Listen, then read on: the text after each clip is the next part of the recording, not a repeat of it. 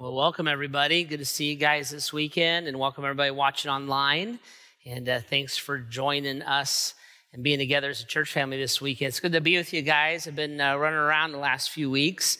Uh, Grace Church is a movement, and I love that. And so we have campuses all over the place. We have nine different campuses. We have six here in Ohio. Uh, two in Georgia and one in South Carolina. So I was running around to our Ohio campuses and uh, checking in on those guys and hanging out with folks a little bit. And I tell you, it, it's fun. It's fun to see what God is doing through grace.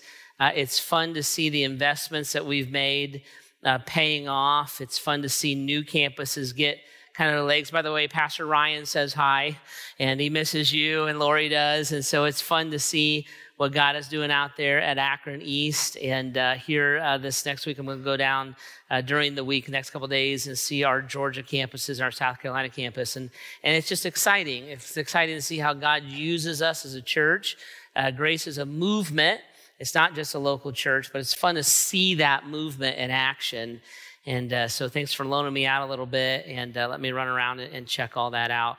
And it's fun to see what God is doing here at the Bath campus also, uh, you saw the, the announcement. We've been talking about these uh, services that we're adding. We're doing a couple things. We're going to add childcare and children's program Empower Kids to the 4:30 Saturday service. So, uh, especially you guys watching online, uh, if you've been kind of hung up with not being able to RSVP your kids and get space for them. Uh, that's why we're doing that. So that 4:30 service will have full blown children's ministry there. That's also the service that we're kind of extra diligent about masks and stuff on. So if you're kind of um, poking your head out from COVID a little bit and want to try to get back in the groove, that's a great place, kind of a first step for you uh, to do that. And then we're also adding a service on Sunday, 1145 Sunday at the Montrose building, and that will have full children's ministry as well.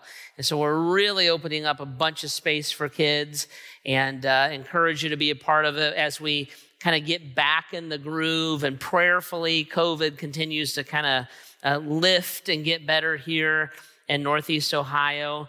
Uh, we want to be sure that as folks are coming back into grace, we're still able to distance and, and uh, wear masks in and out and things like that. But we want to create that space so that we can still do that. So we'll have two services on Saturday, 4.30, 6.30, four services on Sunday, two at Jet Road, two at the Montrose building. And then, of course, if you're not ready yet to get back in person, everything will stay kind of as it is with all of our online ministry. So, broadcasting services, program for kids, and all the rest. But hopefully, we're moving in the right direction. And as spring comes in and as uh, rates go down, as they've been doing, uh, prayerfully, we're able to kind of stay on that trajectory in our state and we can continue to kind of get back into the groove and see each other again. So, lots going on, lots of exciting stuff. And it's a fun time to be a part of things here at Grace. We are starting a new series this weekend that I am super excited about uh, called Wasting Your Life to Save the World. And what we're going to do is we're going to take the next few weeks and we're going to talk about Jesus' approach to life. And then we're going to talk about how that his approach to life is to show up in his followers' approach to life, right? So if if you are a Christian or if you're thinking about becoming one, uh, to be a Christian actually has nothing to do with politics. It has nothing to do with, with a, a subculture. It has nothing to do with culture at all, really. Being a Christian at its core in the Bible is being a follower of Jesus Christ. People were called Christians because that meant little Christ or ones who were like Christ or mimickers of Christ. So to be a Christian or decide to be a Christ follower is to look and say, what I want to do is I want my life to mimic Jesus' life. So I want to think like Jesus, act like Jesus, love like Jesus, be motivated like Jesus, speak like Jesus. And I want that to be the reflection of my life so that when people view my life, what they see is Christ in me. The Apostle Paul, later on in the New Testament, he says, What we are are ambassadors of Jesus Christ as if he himself were making his appeal through us. So when the when someone who is not a Christ follower interacts with someone who is a Christ follower, the idea is that they would feel like or experience the idea that they're interacting with Jesus himself. And we do that uh, individually as Christ followers, and then we do that corporately as a church. When you interact with the church, it's to be as if you're interacting with the heart, the mind, the intention, the motivation of Jesus himself. And so looking at that and saying, well, then how did he approach life? And what was his mindset? And then his mindset, his heart, his mind playing out and becoming our heart and our mind and our motive and our method, so to say. What would that look like? And how would that play out for all of us? All right. So, uh, to kind of jump into this, what I want to do is take a quick survey, all right? Quick survey. If you're watching online, you can raise your hand to your television set or your iPhone, and I will see it because these cameras run both ways. And so if you're looking there online, just to play along with me, but here we go. If you feel like the world right now is in a great place and things are going awesome and we should leave everything exactly the same as it is, raise your hand right now if that's you. All right? All right. Okay. I'm all by myself, right? If you would look at the world around us and say, I'm a little nervous, I don't think I understand it, I don't like it, I'm not sure that things are super healthy, and the world should change. If that's your opinion, raise your hand right now. All right. Oh, and by the way, thank you for signing up for the financial campaign. That, right? So, right? So we would, we would all do that, right? We would all look at the world around us and say, I don't think I like what's going on. I don't think I like what's going on globally. I don't think I like what's going on in my country. And then if I ask you that, if I said right now, your family is perfect and there's absolutely nothing you should change, raise your hand. Or if you said, my family has its strengths and weaknesses and there's some things I'm concerned about, raise your hand right now, right? If you looked at your friendship and said, I wish I could be a better friend or help my friends that are going through difficult times. I would like to impact their life. Raise your hand if that's you, right? I'd like to be a better roommate. I'd like to see something better for people. I see the oppression. I see injustice. I see people's struggles and frustrations. And I am a, like a good hearted person, right? Uh, I see people and what they go through, and I would be willing to jump in and I would be willing to help make a change, right? Most good hearted people think that way. They think, yeah, of course things aren't great, like on like global scales, but in my family, with my friends, at my work, my roommate, and I would love to be a part of the solution and I would love to help them out. So if I said, hey, are you a person who would like to change the world? Let's change the world. Would you sign up for that? Like a lot of us would sign up for that. Like, I want to change the world and I want to see it be a different place. And I would say to you, that's awesome. And I think that's good. And that's a part of being a good hearted person. And that is also fairly common throughout the history of humanity. If you could, if we could rewind the, the clock and I could, we could go back 100 years and I could say, I could ask all those same questions. Who thinks the world should change? Uh, everybody would raise their hand. If we could rewind the clock again and I said, Who thinks the world should change? And they would raise their hand again. If I could rewind it again and I'd say, Who thinketh the world should changeth? They would raise their hands again because it's the human experience, right? So we, we know that things are never lined up quite right we know that at a minimum, there's always room for improvement. And at a maximum, almost at every point in human history since the beginning, there's been some level of like a global crisis that people have been caught up in. And so it's very, very common that people would say, We want to change the world. I want to change the world. We should band together and change the world, right? Now, the question is, what does that mean and how do you do it? Right? What does that mean and how do you do it? What do you mean we should change the world or I want to change the world? Historically, when you just kind of look back, historically, what that means. And usually, what people are talking about is they're saying that we should probably affect politics and affect culture and affect power and shift those things around. So we don't like the way that something's going, we should make a political shift. Uh, we don't like the way that a culture's going, the culture's negative. We should enlighten the culture or push back on the culture.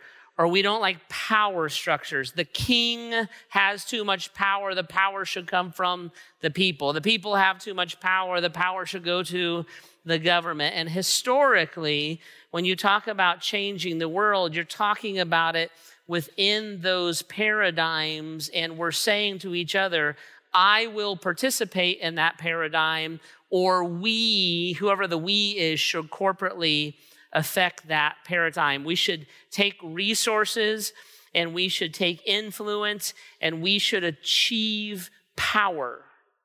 And we should take that power then and we should change the structures around us and organize the world in a proper way right? If I was in charge, what I would do, or we, will say it this way today, you know what their problem is? They should do this. We don't really know who they is or what they should do, but we'll kind of talk that way. If I had power and I had resources and I was Bill Gates or I was Elon Musk, what I would do is I would shift. I would change the structure and I would order the world in a certain way. And people who have good motives tend to think that way, and people who have bad motives need to think that way. And we should order the world properly. The, the, the Achilles heel of that mindset is the who. So, who's in charge and who defines how the world should be ordered, right? And if the who is us, then we feel great about our plan. But if the who is them, and the change is coming at us, we don't feel good about that plan at all. And so what happens is because that's the mindset, history then becomes cyclical. It, it literally repeats itself and repeats itself and repeats itself. Kingdoms rise, they come, they become corrupt, the people revolt, kingdoms fall. And then it repeats itself. We'll do this in our own marriages, our own relationships. This is why you fight about the same thing all the time. Because you're fighting about who has power and who the who is, who gets to decide what the proper structure is. This is why that parents that have teenagers always talk about teenagers because teenagers will kind of function the same way. It's a bit predictable. Teenagers will talk about their parents and they'll be like, My parents don't know what's going on. And the reason that your parents don't know what's going on is because your parents do not know what's going on, right? Because they're rookie parents, just like you're a rookie kid. And everybody's fighting for power. And everybody wants to be the who, and everybody wants to decide how the world would function. And if it would function the way that I think it would function, then it would function properly. That's only from your perspective, though. And so one party gets elected and they make a bunch of changes and they go out of power and the next party comes in and cancels all those changes and they make a bunch of changes and then they go out of power then the next party comes in and they cancel their changes and they put in their changes and it's just cyclical it goes through again and again and again and again. And you can trace history. Actually, if you want to, if you really want to be a nerd about it, you can trace it backwards in about 20 year segments. And you can trace it all the way back, and you'll be like, there's the pattern. It's that again and again and again and again. And it's usually rooted in a group, a group of people or an individual who said, I want to change the world and they do the same things and have the same plans and have the same outcomes again and again and again. Now, there's one exception to this historically. One exception. And the one exception to this historically is Jesus Christ. Jesus Christ is the most influential person in the history of the world. Even if you don't believe he's God, you cannot argue that point. Nobody argues that point. Jesus has had more influence on the world than anybody else in the history of the world. More books have been written about him, more philosophies have been written about him, more words have been said about him, cathedrals have been built in his names, governments have risen and fallen because of him, people follow him, billions and billions and billions of people over time. Jesus Christ is the most influential person in the history of the world, and he never held an office. He never owned anything. He never possessed a media outlet. He never raised an army. He turned away crowds who were trying to follow him. He would not accept the ascension to power. They were trying to make him king, and he rejected it. And he would not embrace any cultural influence that was laid at his feet. Jesus is the most influential person in the history of the world and yet he affected the world by rejecting every tenet of every leader who ever set out to affect the world. He did the exact opposite of what everybody else did who said, I want to change the world. And by doing something differently, he wound up being the person who has changed the world the most. Look at what Philippians says about him. Jesus, that's the who. Jesus, being a very nature God, did not consider equality with God something to be used to his own advantage. So Jesus is God. He is God. In other words, he had all access to all power, right? You ever said that? Man, if I was in charge, what I would do is, right? I do that all the time. What I was in charge, what I would do is I would make the Ohio State Michigan game a national holiday and I would cancel Michigan, you know, although it's, it's basically irrelevant. But, but, right? So I would look and I would be like, I would do this. If I was, if I was in charge, what I would do, if I was the king, well, Jesus is. But he did not consider that something to be used to his own advantage. He has the power. He could make us do whatever he wanted us to do. He could make us think whatever he wanted us to think, but he doesn't do any of that. But he has what all of us would think we would need to change the world. Being very nature God, didn't consider equality God something to be used for his own advantage. Rather, he made himself nothing by taking the very nature of a servant, being made in human likeness, and being found in appearance as a man, he humbled himself by become, becoming obedient to death, even death on the cross. There's not a leadership class or a political science class on planet Earth that would look at you and say, if you want to change the world, what you should do is not use your power, not use your influence, make yourself a servant, make yourself nothing, and become obedient to somebody else. You will never, ever read that book. But the most influential man in the history of humanity did that. Now, why? Why did he do that? What was he thinking? Right? Ready? The reason he did that, ready, is because Jesus' motive was not to change the world. Jesus' motivation was to save the world. And those two things are very, very different goals. Changing the world is leveraging yourself to make the world what you want it to be, right? When I say, I want to change the world, I want to change the world. By making that statement, what I'm saying is I'm going to involve myself. I have an outcome. Even if that outcome is a positive outcome or a well motivated outcome, I want the world to be structured this way. And I believe that so deeply that I'm going to leverage myself, my resources, my money, my life. I'm going to leverage myself to get that outcome. If you have a nefarious motive, then you would say, I would leverage that myself to get that outcome for very, very selfish reasons. Changing the world is rooted in this idea of leveraging yourself so the world becomes what you want it to be. Saving the world is very different. Saving the world is sacrificing yourself to give the world what it needs. Jesus didn't come to change the world.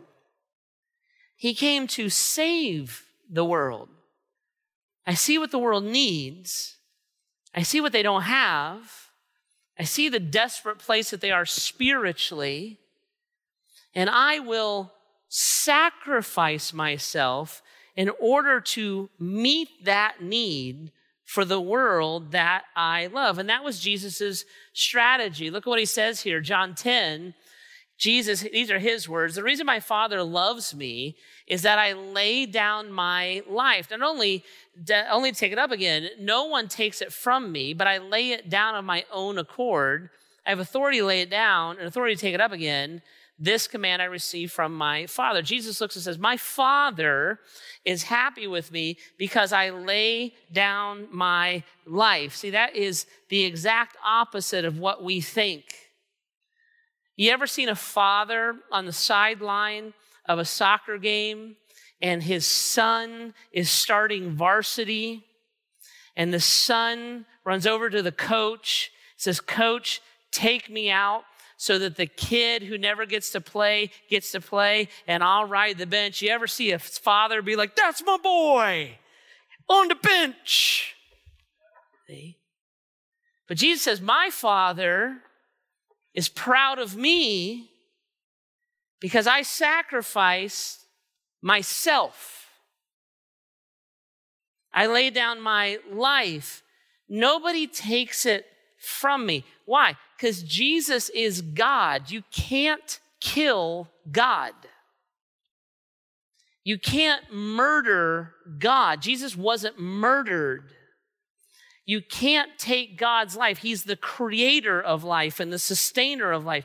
You can't do that to him, but God can offer his life of his own accord. He can lay his life down it couldn't be snatched from him. And this is the part of Jesus that every, whether you believe he's God or not, everybody respects this part of Jesus. When you look what Jesus did in offering his life, nobody argues that his motives were mixed on that. Maybe you don't think he's God, but everybody would look and say, well, he thought he was God. Maybe you don't think that he's the only path of salvation, but nobody would argue that he thought he was the path of salvation. And when you look at Jesus laying his life down, when you look at this sham of a trial in which he did not defend himself, he allowed it to play out. When you look at his suffering, when you look at people mocking him, spitting on him, pulling his beard out, shoving the crowns of thorn on his head, when you see him on the cross and he's on the cross and he's not cursing and he's not screaming and he's not pleading his innocence, the main thing he says on the cross is, Father, forgive them. They don't know what they're doing.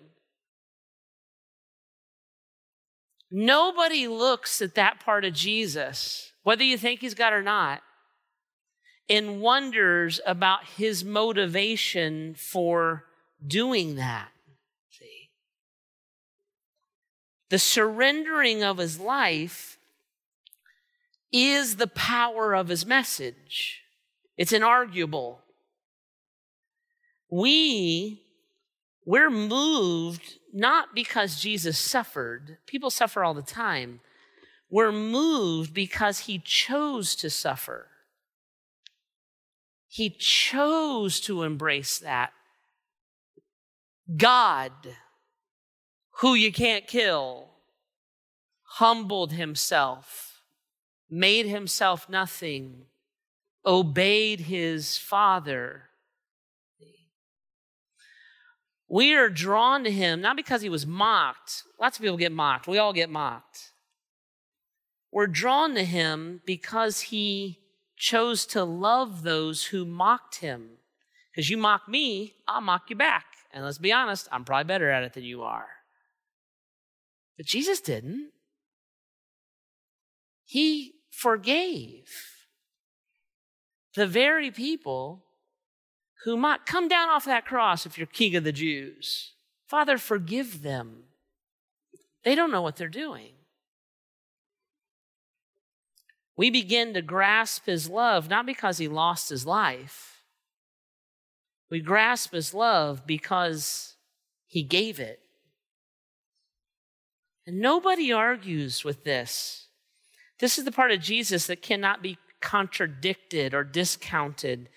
And this is the part of Jesus that his followers are called from. I gave my life.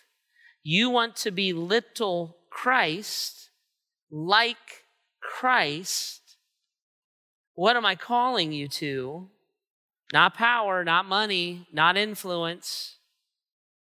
I'm calling you to lay down your life as I laid down mine. Ephesians 5 imitate God. Who's God? Jesus.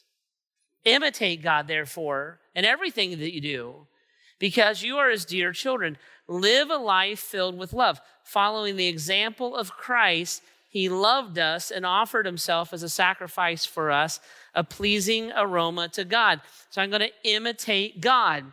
God seen through me, Christ seen through me, little Christ. I'm a mirror of Jesus. I'm acting like, thinking like, loving like, being motivated like Christ. So when you see me and you interact with me, and then as the church, as you see us and you interact with us, it's as if you're interacting with God Himself. So imitate Him. What do you mean? Follow Jesus' example. What was his example? He offered his life as a sacrifice. He humbled himself. He became nothing. He became obedient, laying his life down because you can't kill God but he can offer his life through his own power. See? If you're a Christ follower, you believe that when Jesus offered his life on the cross that he did that because he loved you because you owe a debt that you can't pay so he had to pay a debt that he didn't owe. You believe that he was the only one that could take your place on the cross. So he didn't just lay his life down for like the world, he laid his life down for Jeff.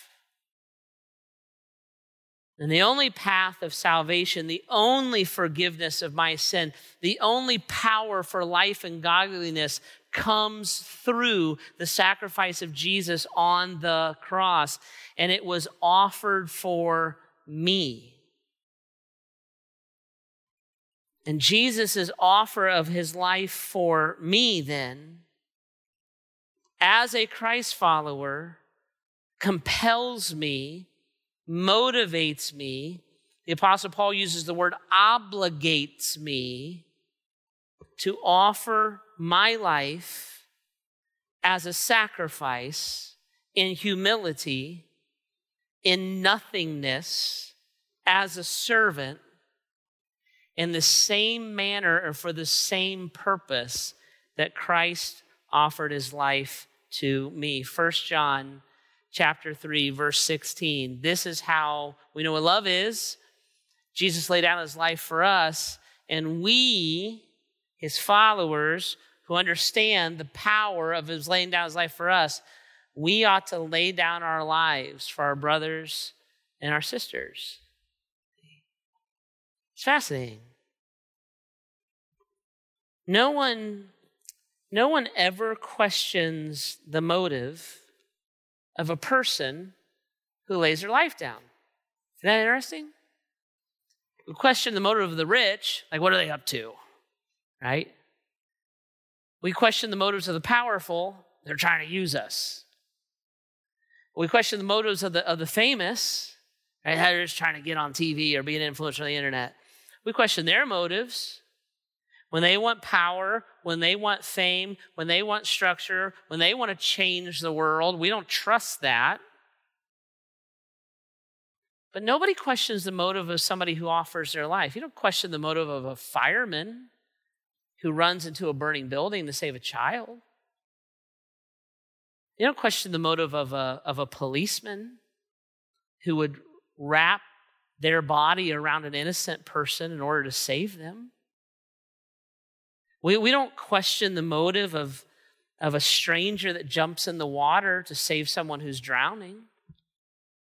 We don't question the motive of, of an anonymous blood donor. We don't question the motive of a foster parent. We don't question the motive of an aid worker. We don't question the motive of someone who, who's a faceless donor to famine relief. We don't question the motive of people who lay their life down, who lay their resources down, who lay their influence down. We don't question the motive of people who are like Christ. Nobody really questions the motives of Jesus when he gave his life. They might question his sanity, they might question his deity. Nobody thinks he was up to something else because he laid down his life as a ransom for many. Now, it's funny when you read the Bible and you kind of, you know, get your head around Jesus as the whole of his life a little bit, what you'll find is all kinds of people around him. These were like his supporters and his backers. All these people around him who were like, You're doing this wrong. You're totally doing this wrong. Jesus. Jesus, what you need to do, you want to change the world? Jesus is like, mm, No, it's going to save it. Well, we want to change it. And we want to use you to achieve our outcomes. So, Jesus, you're God. So if you could move some God stuff around, turn somebody into a frog or like do something Godish, then, then we could do it. Jesus, you know, you being God, I mean, Jesus, this whole fish thing, I'm telling you, if we turn that into a stimulus package, I bet we could get all kinds of votes.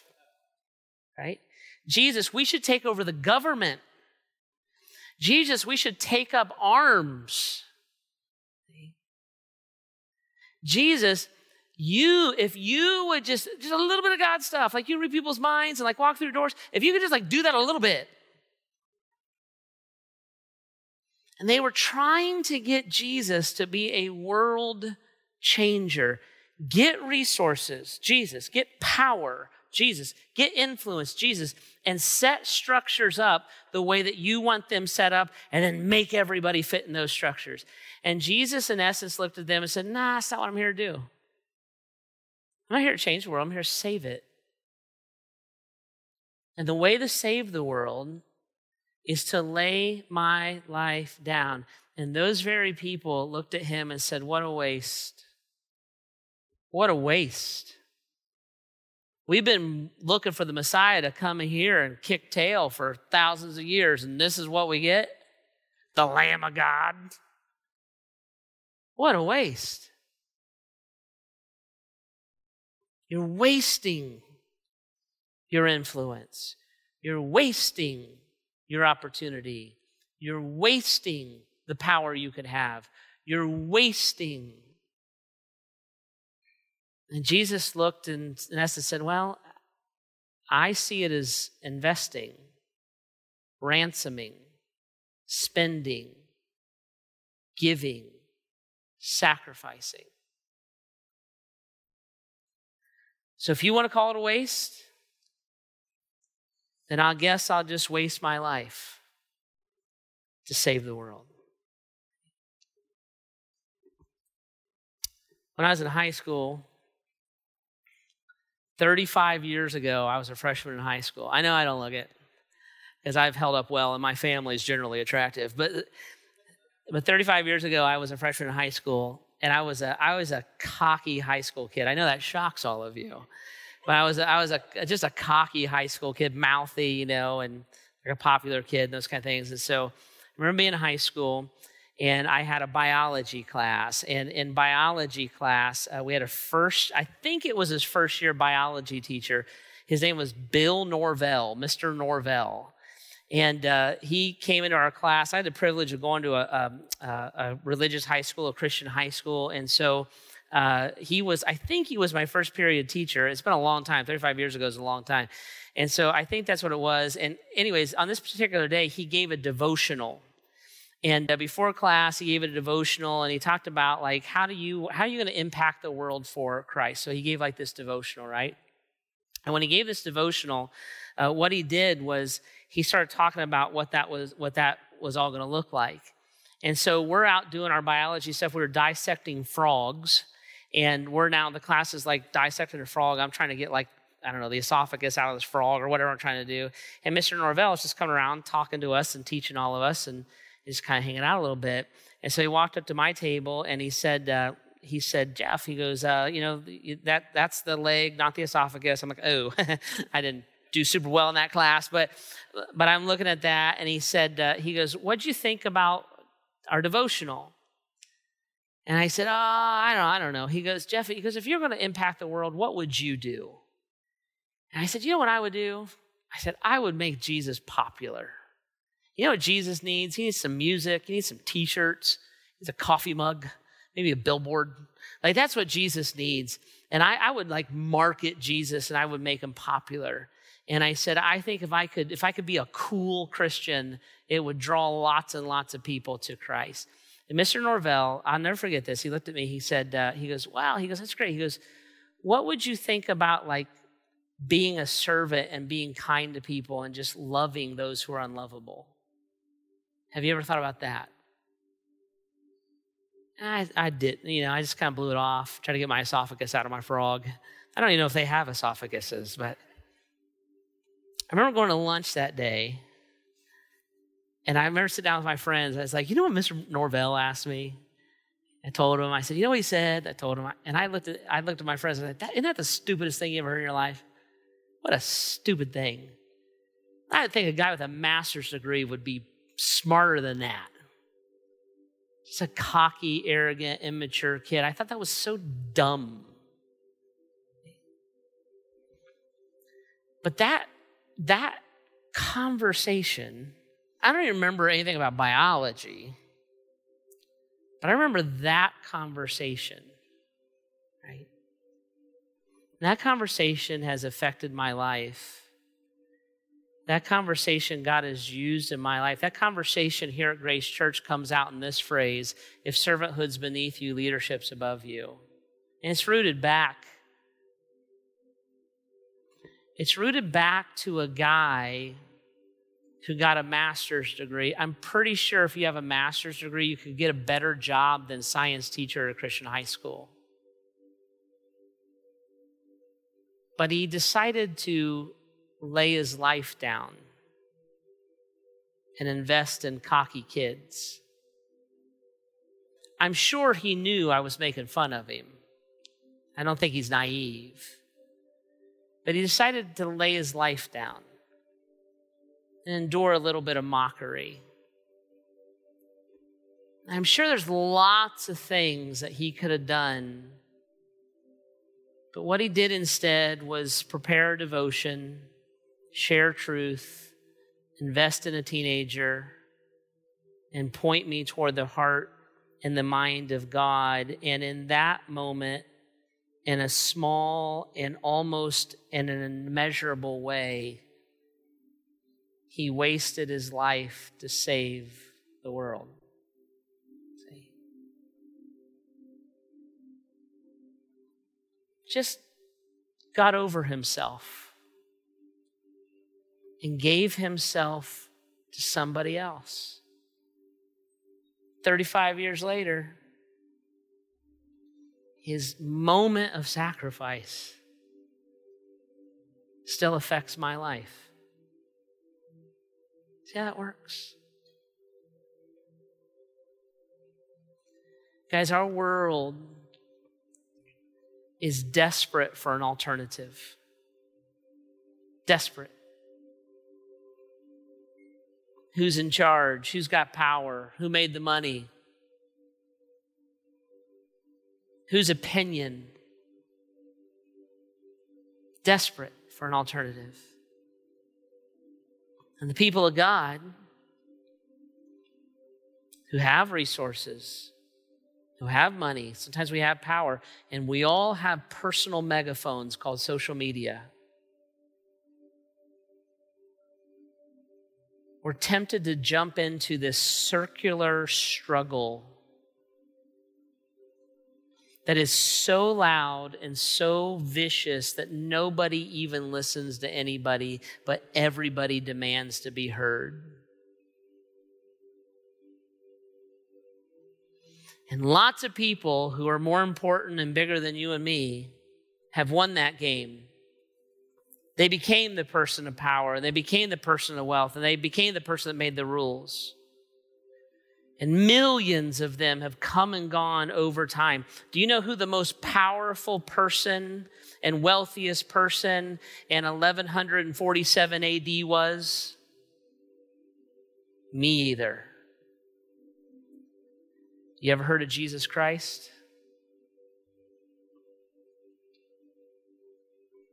And he had none of it. And he didn't want it. He wasn't trying to change the world. He's trying to save it.